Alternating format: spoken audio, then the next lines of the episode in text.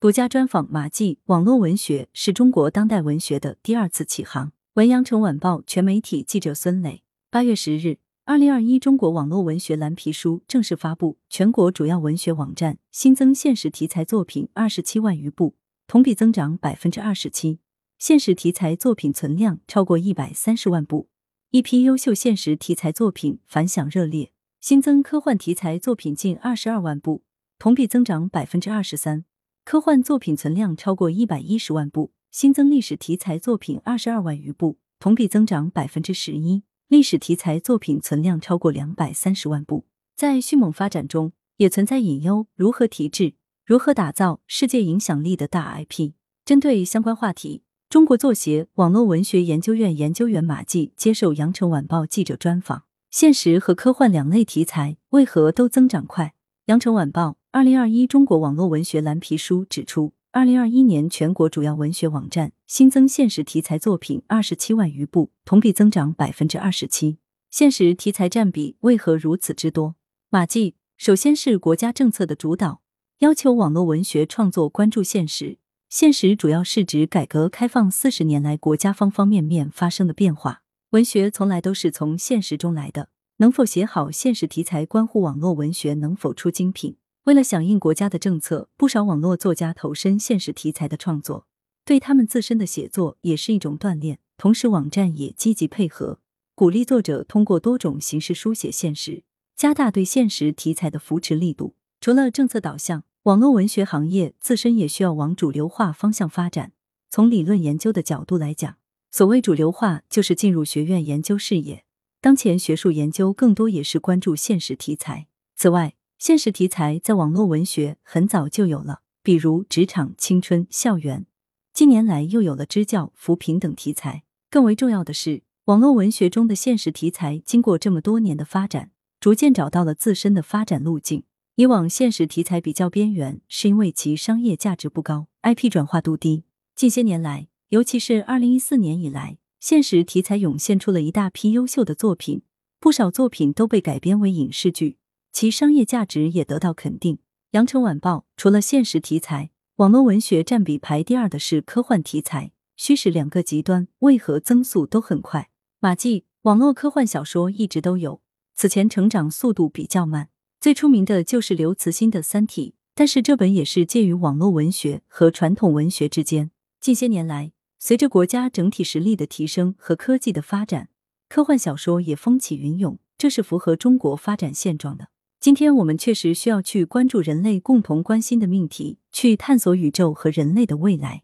刘慈欣的写作某种程度上提高了中国科幻在世界范围内的影响力，但是在我看来，网络科幻整体上还处于起步阶段，没有达到一个很好的水平。《三体》可以说是一枝独秀，当下网络上还没有出现能与之比肩的优秀作品，尤其是硬科幻，需要以严谨的科学知识和深厚的文学素养相结合。这是非常考验作家功力的，但是网络科幻有很大的发展潜力，具备较高的商业价值，适合 IP 的打造。而且目前国家也非常支持网络科幻题材的发展。除了玄幻类小说，更加注重与现实结合的科幻小说，去呈现我们当下的科学技术水平，加深读者对科学的认知，不要停留在一拳打爆一个星球如此简单粗暴的阶段。中国网络文学的希望在 Z 世代身上。羊城晚报 Z 世代创作的网络文学与之前相比有何不同？马季 Z 世代主要指九五后这一代，他们是网络的原住民，是纯粹的网生代。他们在网络文学领域已经有相当一批作家产生影响了，他们整个成长过程都伴随着互联网，所以创作网络化特征也更为突出。第二是国际化，这个群体的年轻作者很多都有海外留学经历，网络也为他们打开了通往世界的窗口。也会广泛接触到国外优秀的文学作品，所以他们的文化视野更为国际化，也更为宽广，写出来的作品也更能够融入国际文化的大潮中去。中国网络文学未来的希望还是在他们身上，因为他们完全站在现代文明的高度上，站在中国几代网络作家的肩膀上去看这个世界。中国网络文学经过这么多年的发展，已经有大量成功的作品，年轻一代可以在这个基础上进行创新，而且。他们不仅懂得大众文化的流行趋势，也懂得文化 IP 的传播与打造。但是，目前这一代还处于启动阶段，网络文学还缺乏与时代高度同步的作品，所以这代年轻作家是有自己使命的。他们既要向传统网络作家学习，也要积极主动创新开拓，前方还有漫长的路要走。羊城晚报根据报告，去年网络文学 IP 改编成绩亮眼，在您看来，IP 改编应该注意哪些问题？马季，网络文学作品和动漫影视作品是两种不同的艺术品，二者应互相尊重。影视剧有自己的一套逻辑系统，网络文学也有自己的运行规律，而且改编相对创作来说，牵涉的面更广，运营成本更高也更难。网络文学 IP 实际上是跨艺术门类的产品，改编之后肯定会跟原著有差异。很多人说改编后脱离了原著，但其实有的时候这不是脱离，而是根据影视剧规律进行的调整。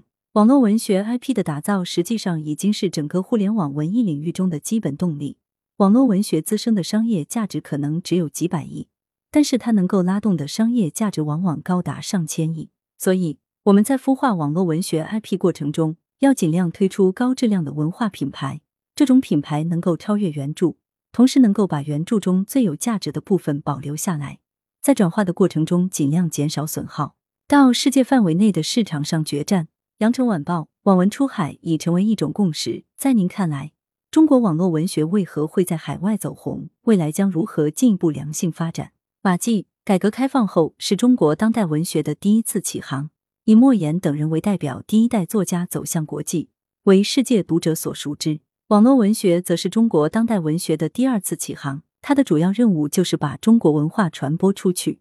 第一代扬帆出海的作家很多都不懂英文，也没有海外传播意识，传播手段、传播阵地都有限。网络文学作家的写作依托互联网，互联网原本就是国际化的平台，有着天然的传播优势。这种走红不仅仅跟中国网络文学发展态势有关，更重要的是，西方也有着网络文学的阅读需求和土壤。从上个世纪八十年代开始，西方的精英文学和大众文学就出现合流的趋势，村上春树、丹布朗等作家的大流行是与这个潮流分不开的。而中国的网络文学。很好的满足了大众阅读需求。羊城晚报如果要更好的传播中国形象，讲好中国故事，网络文学是否还有很长的路要走？马季，读者的阅读审美水平是在不断提升的，网络文学的质量也需要不断提升。网络文学的精品化迫在眉睫，尤其是网络文学在海外传播，需要提高其艺术水平和文化符号的兼容性。这种文化符号不仅要满足中国人的审美习惯。还要符合西方的文化语境，这是一个磨合的过程。中国网络文学前二十年还是在国内练兵，现在是要到世界范围内的市场上决战。你的作品能否成为大 IP，取决于你在英语世界里能否大放光彩。就像《功夫熊猫》这个 IP，熊猫和功夫都是中国的 IP，却成了美国的。别人用你的文化符号赚中国人的钱，传播美国的价值观，这一点是值得我们深思的。中国网络文学对于中国文化 IP 的打造与传播也肩负重任。来源：羊城晚报羊城派，责编：吴小潘，校对：李红宇。